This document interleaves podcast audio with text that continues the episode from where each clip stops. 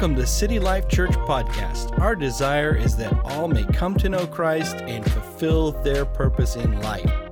We welcome you to head over to our website for more information. God bless you and enjoy the message. Hallelujah. Praise God. Praise God. And uh, good service so far this morning. Amen. Amen. Amen. Praise God. Um, I did want to mention for my brother Tony that I'm going with the Black Sox this morning. Tony was um, stretching himself this morning. He showed us in, in pre-service prayer. He's got the multicolored socks on today. And I think that God's grace is with him to uh, help him walk in those socks today with whatever anointing those socks have. But uh, I appreciate you, Tony. And if you are not quite sure what the whole deal with socks is, today in my homework for the end of today, it'll be reviewing the message that he spoke about that, so you'll have an opportunity to, to see that. So we are walking through Ephesians. A walk through Ephesians is the, the title of the series that I'm kind of doing. It's an expository study of Ephesians where we are basically... We're basically just going through. We have done two other parts. We're on part three today, which is nice. And uh, we are going to cover chapter two, the first part of chapter two today. We've covered chapter one already and an introduction to Ephesians and what that's all about. Today's agenda, we're going to review some of the stuff we've talked about before. We're going to look at the overview of chapter two. We will get into the first section of chapter two, and we'll cover two major points there, the primary positions and our powerful portion. Yeah. Got some alliteration going on there. I feel the anointing of Pastor Earl coming on there with the alliterative. And it's not just the only ones. I've got some others coming up the message, too. It's really good. So let's just pray and ask God to yeah. be with us this morning. Lord, we thank you so much. We have an opportunity to look into your word. Lord, we thank you so much for the deep, rich truth that is so abundant in Ephesians. And this passage of scripture that we look into today, we pray you would, you would enlighten our minds to understand it in a way that our natural mind cannot. Lord, let our spirits grasp it. Lord, I pray you would use me and speak through me. Anoint my thoughts and my words for your purposes. In Jesus' name, amen. Okay, so as a review, the first thing I want to review is our key verse in Ephesians, which is Ephesians one, verse three. And I've left some words out of here. We reviewed this once or twice already, and it's been a few months. I get it. And by the way, I noticed the last time that I spoke, I kept saying last week when I talked about this, when it was really like six weeks before, and I don't even know how long it's been. It's been a couple months at least since I spoke on this, but I say, if I ever say like last week, I mean last time that I talked about this, okay? So just give me a little grace there. So the key verse here. So can you help me fill in the blanks here? Yeah. Blessed be the God and Father of our Lord, Jesus Christ. Jesus Christ, that's right, who has blessed us with every spiritual blessing, blessing in the heavenly places in Christ Jesus. That's exactly right. Awesome. You guys are good. Next time I'll put up nothing and you'll just say the whole thing, right? Uh, maybe. We'll see. Okay, so the key word in even this verse as we talk about it is heavenly. Heavenly is the key word in the verse because, as we've seen, the perspective of Ephesians so often is the heavenly perspective. It's God's perspective or the eternal perspective. And we'll see that repeatedly today as we get into what we're talking about. So that's super exciting. Okay, next one. We're going to just do a quick review of the structure of Ephesians. We've got the kind of the first half of the verse is doctrine, our riches in Christ, with our spiritual possessions we've already covered. We're going to get into our spiritual position in Christ in chapters two and three. The last half of the The, of the book is our duty and our responsibilities in Christ, chapters four, five, and six. We're into chapter two today, and I wanted to quickly review an illustration that I used last time. You know, I said, how do we break this down and make it real? So I kind of talked about how I see God, God has given me uh, a picture of the Word of God being ammunition. And when I have something down in my heart, that's ammo that God can use to address whatever situations I'm in. And we see this more when we get into the, the armor of God in chapter six. I'm still looking forward to that. I don't know when we're going to get there, but it's going to be awesome. But this was from chapter one, and we kind of talked about these. These are the, the promises that the believer has. And these are things that was also covered in kind of a cool picture that we had. It was kind of a treasure map, was our identity in Christ, Identity Island. But that we're chosen. We have sonship, adoption, grace, redemption, forgiveness, wisdom, understanding, predestination. We are included, sealed, and we have an inheritance. And I will tell you that God has even used this in my own personal life in the past couple months. I've used these to pray. God, you've predestined them. Lord, you've included them. You've sealed them from the foundation. You are doing the work. You, they are chosen. They are adopted. You have grace and forgiveness. You can redeem. And I prayed those things. So I was thankful for this illustration. So just kind of that thing, and I encouraged you to find a way to pull the word into something that, that really helps you to get it so you can own it. All right. And as a teacher, which is my primary spiritual gifting, I like to make sure that we have the opportunity to follow up with what we hear. And so I've often given some opportunities for homework. So our homework for last time was read through chapter one, fifteen through twenty-three, and rework Paul's prayer as a petition for yourself. Did anybody do that? Let me go back through there. Because it's Paul's prayer for the believers in Ephesians. Yes. All right. This is verse seventeen and eighteen. This is just kind of how this kind of worked out. And as I was thinking about it, Lord, please give me the spirit of wisdom and revelation that I may know you better. May the eyes of my heart be enlightened that I may know, one, the hope to which you've called me, the riches of my glorious inheritance, and your incomparably great power to me. So, you know, there's there's a way that we can just, the word doesn't have to be just theological, high-minded stuff, but we can break it down and we can use it and employ it for ourselves. The other thing here was read chapter two and take note of all the positional statements. How many did that? Chapter two. Looked ahead. Okay. I did, and we'll get to see them, so you're covered. All right, we're gonna we're gonna get there. That's good. Okay, let's take a look at the overview of chapter two. Chapter two is our riches in Christ, and we are looking at our position in Christ. And there's two sections of chapter two. We'll be covering the first one today, and the position that's there is verses one through ten is raised and seated on the throne. So that's what we will be covering today. So let's go ahead, and I've got three slides with the verses. I'll just read through those right now so that we all are kind of on the same sheet. I'm using New American Standard Version. I like that version. So let me just rabbit trail really quick. There are a lot of versions in English. We are blessed with a lot of versions. I grew up in an era where the King James Version was the version. Yes. In some instances, it was called the authorized version because it was the only real version of the word.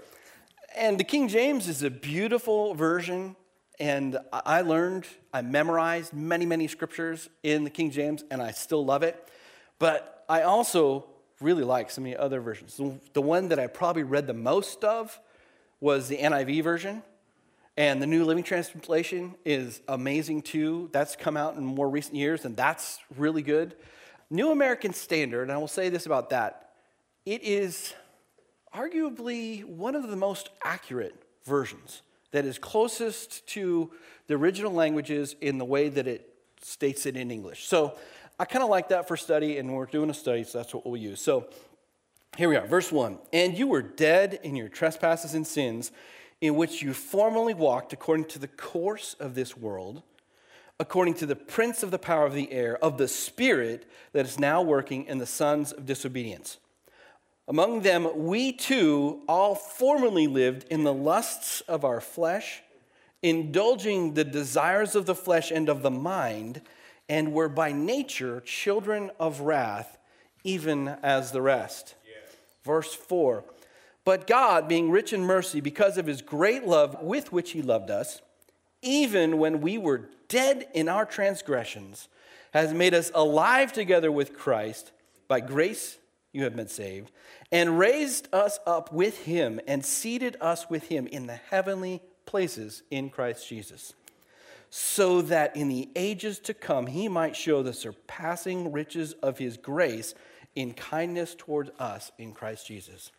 And verse eight through ten, for by grace you have been saved through faith, and that not of yourselves, it is the gift of God, and not as a result of works, so that no one may boast. For we are his workmanship, created in Christ Jesus for good works, which he prepared beforehand so that we would walk in them. That's some exciting stuff. So let's kind of go back through there and break that down kind of from start to finish. We're going to look at our primary positions in the first seven verses of this section.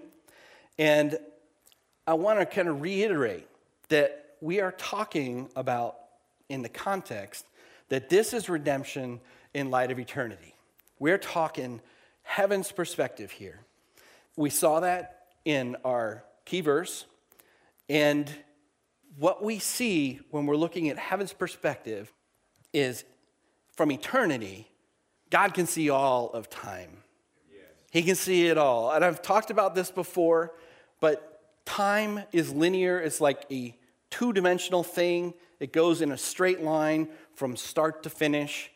In our temporal existence, we are on a timeline, and second by second, we progress along it day by day, year by year, until we reach the end of our life, and our life had a start and a finish, and that's our part of the timeline, and there is that. And then God looks at eternity from start to finish, and he can see all of it at once. And so we're going to see this, and we're going to see that the things that are spoken about in this passage, think of it from Genesis to Revelation. God is starting at the beginning, and some of the things we see are like echoes of the beginning, and some of them are echoes of the end of eternity. So that's, it's pretty cool, but it's all an overview of the story of the redemption of mankind. Yes, yes. Redemption of mankind. This is, this is the primary thing we're talking about, especially in the positions here. So the four primary positions that we see in these first few verses of the chapter. Number one, the first position I call six feet under. Six feet under, because in verse one it says, and you were dead yes. in your trespasses and your sins. You were dead. And in the alliterative anointing that Pastor Earl has, has given us as part of that root stock, that foundational root and, and branch that's part of this church, I feel that there's an alliterative five D's of being six feet under. We'll talk about five D's of spiritual death. Now, the word death in this verse, and this passage is, in Greek, it's nekros. It, it means dead, but it has the, the sense here that's destitute of a life that recognizes and is devoted to God because it's given up in sins and trespasses. And so we've got two things here also that are in play. We've got sins and trespasses. We're dead in our trespasses and sins, dead in our sins and trespasses. And those two words have two kind of ideas in Greek as well. Sins is hamartia, and it has the, the idea of innate corruption or alienation from God. It's missing the mark. And it's kind of that willful, you're supposed to go there, but you hit there. And there's, there's that, but then trespasses is a lapse, or like the actual, if you break down the, the Greek word, it kind of means fallen to the side, like it just fell off. It has this idea of a lapse or a fall. Some, we could even consider backslide as an English term, which kind of might mean that, where you're supposed to go somewhere and you're just like, pff, sliding back. You're not where you're supposed to be. You're not hitting where you're supposed to go. You're kind of missing the mark. And in that, this state, dead in our trespasses and sins, accurately describes Adam after the fall. In Genesis chapter three, Adam died spiritually. And when Paul is talking to the Ephesians and to us through this passage, he's talking about us and our portion of Adam's spiritual death. It's our legacy, our inheritance from Adam. Thanks a lot, brother. That we are in a state of spiritual death until God does something with us. So we're dead in our trespasses and sins. In verse two, it says, in which you formerly walked according to the course of this world, according to the prince of the power of the air. And my D here is disoriented. And the interesting thing that I've, that I found about this is in the word walked in Greek here, it has this sense of walking without purpose, yes, somewhat aimlessly, yes, meandering along, yes, and you're just kind of like not really having that firm direction. You're just kind of going where you go because that's where water rolls to the lowest level, and you, that's kind of what you're doing.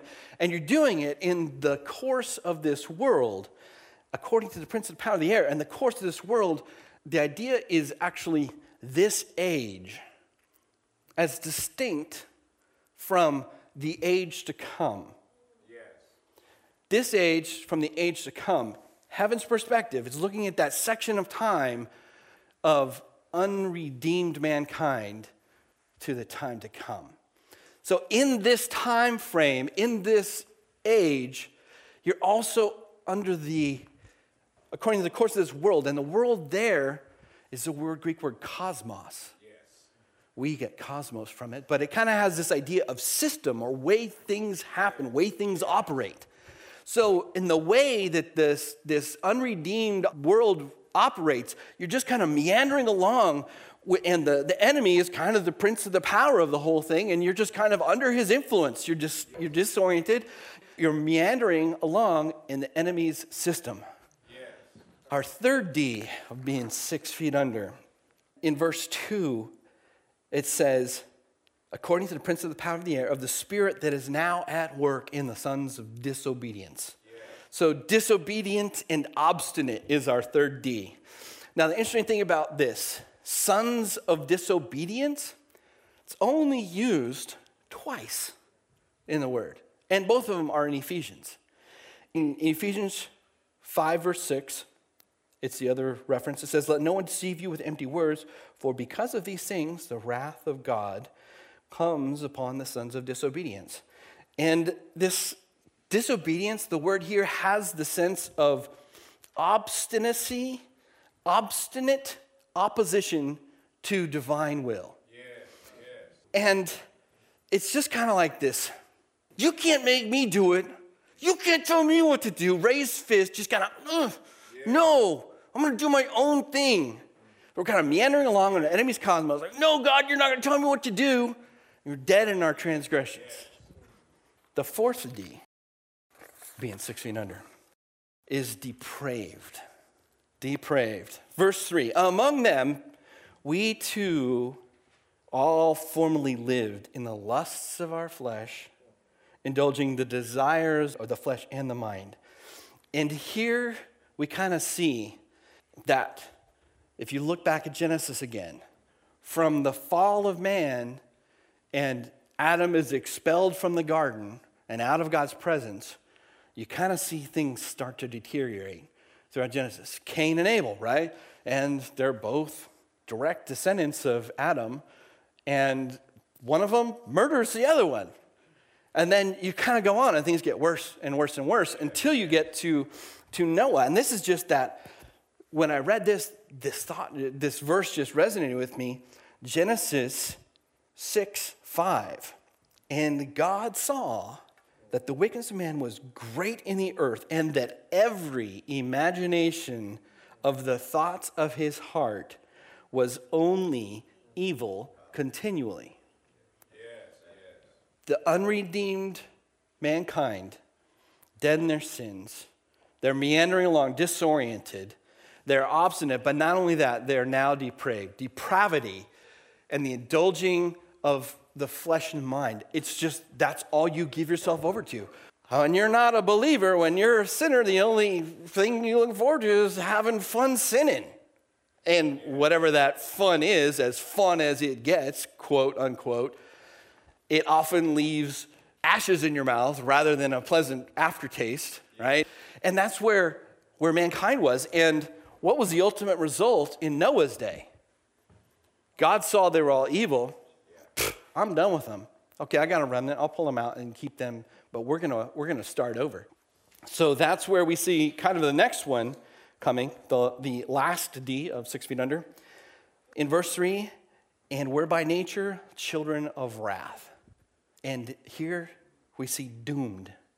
We were doomed to be children of wrath. All the way to that point, from disoriented to obstinate to depraved, we are now doomed. The consequence is God's wrath. Adam's consequence was expulsion from the presence of God. He was kicked out of the garden. An angel with a flaming sword was put to guard the gates. Adam had spiritual death. For in the day you eat of it, you shall surely die. Yeah. That's what God's word was, right? Yeah. But he ate of it, and he didn't die physically. He died spiritually. And that sin nature was put in there. Then we see in Noah's generation, the consequence was a universal flood that destroyed mankind. It's interesting, this phrase, children of wrath. Jameson Fawcett Brown is an amazing commentary, great study reference. Talk about this phrase. It's the object of God's wrath from childhood in our natural state as being born in the sin which God hates. It's like that innate part of us that because we are Adam's seed, we are his offspring, we are innately children of wrath. We're born into this doomed, this object of God's wrath because he cannot abide sin. Mankind in their innate state are doomed to eternal damnation. Two other phrases I thought were interesting that are, show the same idea. In Second Samuel, son of death, and in John seventeen, son of perdition. It's all that same idea of children of wrath.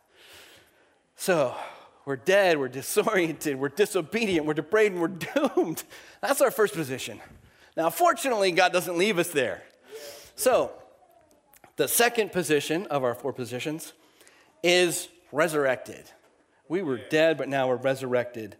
Verses four through five. But God, being rich in mercy, because of his great love with which he's loved us, even when we were dead in our transgressions, has made us alive together with Christ. Yeah. He has made us alive together with Christ. We were dead that whole period, the whole epic eon cosmos of being unredeemed and dead. We, as believers, are now made alive. And that is exciting. And you see that there's two kind of factors here going on in these verses, mercy and grace. And mercy and grace, mercy is not getting what we deserve. Yes. We deserved punishment. Yes. We deserved justice. Yes. We deserved damnation. But God's mercy doesn't execute that judgment against us. Yes. Yes. Grace is getting what we don't deserve. Yes. Grace says, I am making you alive again, spiritually alive. Your spiritual death is done. You are resurrected. Yeah. And we'll see more of this coming grace coming. So mercy lifted the sentence of destruction, and grace gifted us salvation. Yeah. We are raised from the spiritual grave of death, even as Christ was raised from the dead. So, we were dead in the grave. Now the grave's open and we're out. Our third position is in verse six. and he raised us up with him. Yeah. So not only were we dead and now out of the ground, the grave's open, Jesus hung around, hung around for how many days after he rose? forty days? forty days, right? Now we are raised up. And the idea is what he did on the Mount of Olives and when he ascended. So now we're being lifted out of that earthly realm, out of that old cosmos, out of that old system. We are being raised from there. We are being lifted to a new place.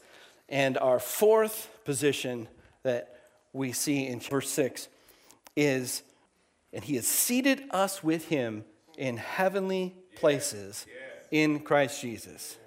Out of the grave, alive again, raised up, and now in the heavenlies where Christ is. Yes. Chapter one has a verse that's almost identical, one twenty, and it's about Christ himself, when he raised Jesus from the dead and seated him at the right hand in the heavenlies. So Paul says that about Jesus in chapter one. Now he's saying that about us. He's raised us up with Christ in the heavenlies. So we are there, and in Colossians three twenty-one, therefore you've been raised up with Christ. Keep seeking the things above where Christ is seated at the right hand of God. And Revelation three twenty-one says, and the believers shall share his throne. So it's almost like where Christ is seated at the right hand of God, we are there with him through his atonement and through it's some whole spiritual thing that sometimes my tiny mind can't quite wrap around. But that's how God sees it. Remember, eternal perspective. He sees mankind as going from this dead state into a state of being one with God. Yes, yes. Being one with God and seated with Christ in the heavenlies. Right there. That's, that's powerful. Yes, yes. Believers, we have that same redemption applied, and we are brought on the same path that Christ did. Christ was dead. He was in the grave. He rose. He's seated in the heavenlies. Believers were dead in the grave, were made alive, raised in the heavenlies. So that's pretty cool. Yeah. That is pretty cool. So those are the kind of four primary positional statements that I wanted to pull out. Now I'd like to talk a little bit more in the final verses of chapter two on our powerful portion. Yeah. And in the powerful portion, I'm really kind of talking about our, our destiny and what God has for his people. He kind of starts to allude that. This was our state. This is where we're being put. Now, what are we doing? Kind of where, where things are. And in verse eight, it says this, for by grace you've been saved through faith, and that not of yourselves, it is the gift of God. And God kind of gave me this picture of this verse and, and this truth that kind of breaks down. And we're going to take a look at that in the next few slides. There's four points. First one is gift. It is the gift of God. And so I have this ribbon to kind of indicate that it's a gift, right? And the the word gift here in Greek is doron, and it has this idea also of sacrifices offered to God or money given in the temple treasury. And when we talked about Ephesians in the beginning, in the introduction, we talked about a major temple that was in Ephesus. Does anybody remember what temple was in Ephesus? Temple to Diana, right? One of the major Greek gods. And it was a major center of worship. The people in Ephesus in that region understood temples. They understood the money. They understood all that and the money that was raised and stuff that was given there. They, they had this concept. What's flipped on its head here is where the gift is coming from and where it's going. It's not being given to God or the temple. It's God giving it to us. Yes. God has given us. John three sixteen, for God so loved the world that he gave his only begotten son. God's love causes him to want to gift us, to give us that. And the thing he gives us in this verse, the second point is grace. For by grace you have been saved, and that not of yourself. And grace I've got it pictured here kind of as a key to unlock something, to let us get somewhere. And grace, of course, a really a nice acronym to kind of remember it is God's riches at Christ's expense. I know I've got that from Pastor Earl too. Thank you for your heritage. God's riches at Christ's expense. God's giving us grace to allow us to unlock The third one, faith. And faith is the way through. Faith is how we get through there. And I had the picture of a door, and I also kind of used this idea of a gate. And without grace, you can't access the faith. You can't get through it. It would be closed. Yeah. We wouldn't have enough faith. We wouldn't be able to step through faith. We wouldn't be able to walk in faith to get through there. But God gave us grace to have the faith to go through. Yeah. It's a doorway. And Romans makes it very clear, and a, a number of other scriptures in the New Testament as well, that faith is what we're justified by. Faith is how we access salvation. Without faith, it's impossible to please him. But we are justified by faith. And then the fourth one is salvation. So now we see that God's gift of grace has activated faith and allows us into salvation, allows us into that, that point where he wanted. The cool thing about this is that we are no longer banished from the garden. We are no longer shut out from God's promises. We're no longer excluded from his presence. Yeah. There are no angels with flaming swords preventing us from entering into that yeah. any longer. Hallelujah. We are now welcomed yeah. into our eternal portion. Yeah. From that unredeemed state, now we're entered into to there. God's gift of grace through faith gives us salvation. That's verse eight. Verse nine breaks it down. And it also just kind of reminds us. It's like, oh, yeah. And in case you were wondering, hey, it's not as a result of works, so that no one may boast. It's a gift of God, not of works, not of works. And the thing is that in our natural minds, we kind of sometimes think, well, you know, I'm a good person, or if I do something good, that's going to earn me brownie points in heaven. Or a lot of the world religions and philosophies say, well, you just need to let the good outweigh the bad in your life. Right. And when you come before judgment, if your good is greater than your bad, then you'll be okay. But if you're a bad person, then so sorry. Or maybe the philosophy of humanism, oh, everybody is innately good. Mankind is good. Everybody wants to be good. Everybody should be good. They're all basically, there's basic, everybody's a basically a good person inside. But you get the idea of works, and no, no, no. God's saying, hey, it's not works. And he gave us the whole New Testament and all of the rules and regulations of the law to prove that works wouldn't do it. That even if you live by every jot and tittle of the law and you didn't walk more than ten steps on the Sabbath and you you divided your, your mustard into a tenth portion and gave that, and you did all these things according to the regulations of the law, even then their works are not it. Yeah. It's not it. It's God's gift. It's God's grace that gives us salvation. Yes. In the eternal view, the law and abiding by every aspect of it didn't bring salvation. That's very evident in Romans as, as you look at that too. So verse ten, for we are his workmanship, created in Christ Jesus for good works, which God prepared beforehand so that we would walk in them. We are his workmanship. Workmanship literally means a thing of his making or handiwork. Here, the spiritual creation. And it's interesting because you kind of got, it's not by works, we are his workmanship, and we're created for good works. And so there's this kind of kind of series, and works were the things we tried to do on our own. And workmanship is a thing created, and that comes out of work maybe, but we are that. And then good works. Good works is never used in conjunction with f- fulfilling the requirements of the law.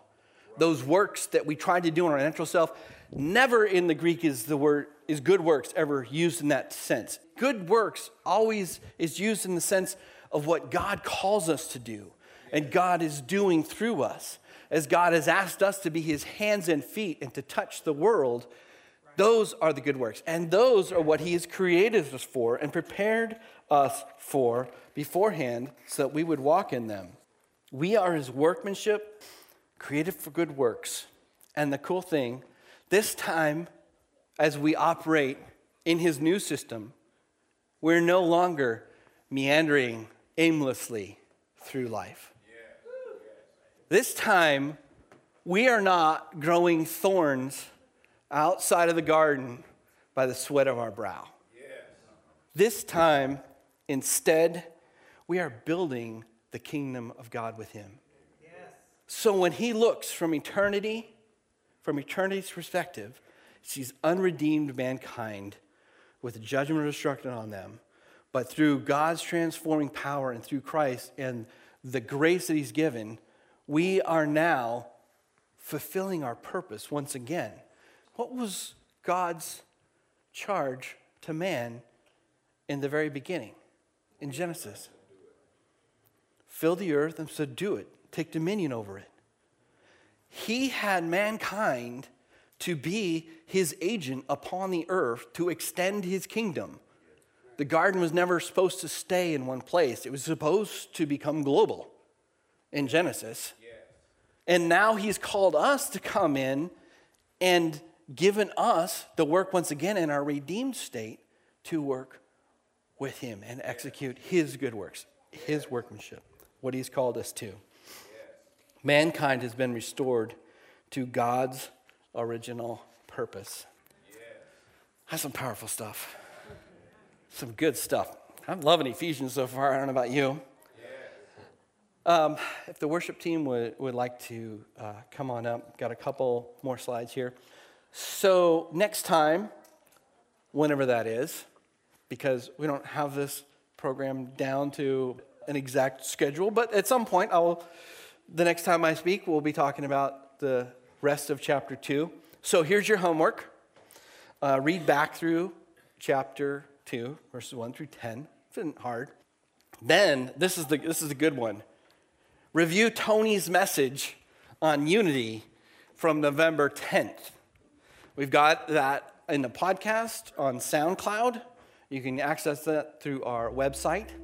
Tony's message. He basically preached my message next time using the, the whole unity on the second chapter of Ephesians, the second part of the second chapter of Ephesians, second part of chapter two. And it is powerful.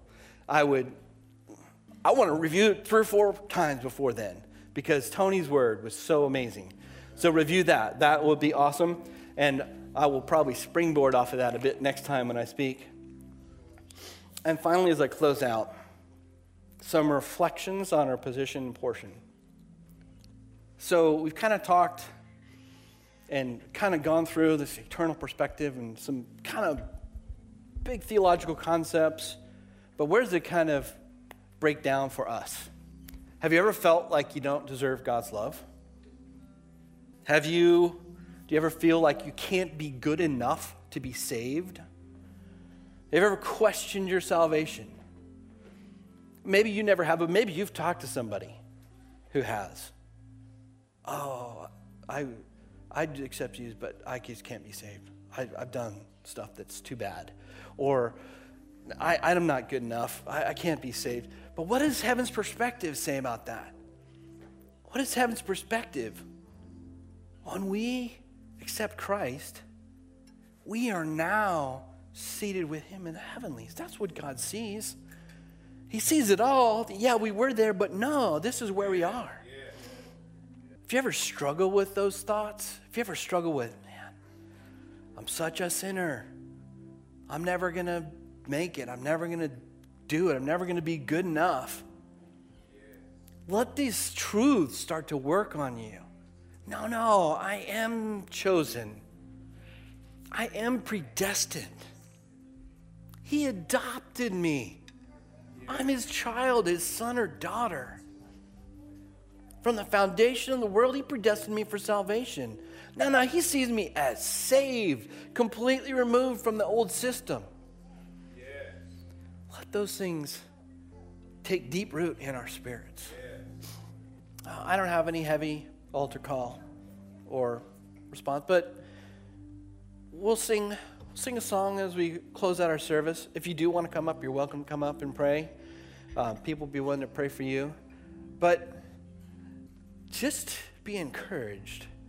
As we look into God's Word, He can do so much. And even the truths that we've seen can be so powerful in our lives if we let them activate. Yes. I just want to pray. Lord, we just thank you for the incredible truth that we've gone through today. Lord, that we thank you that you didn't leave us there in the grave, dead in our trespasses and sins, but that you redeemed us, that you raised us, that you see us as a whole new creature and creation, and God, that you have restored us to your original purpose. Help us be mindful of that, especially when we struggle or when we when we meet somebody that just doesn't get it and they need to understand. Lord, give us the words. Lord, let your thoughts be quickened in our hearts. Lord, let yeah. these things grow up in our hearts, Lord, and become foundational and part of who we are. We thank you for this. We thank you for your word and your anointing that's on it. In Jesus' name, amen. Thank you for listening to City Life Church Podcast.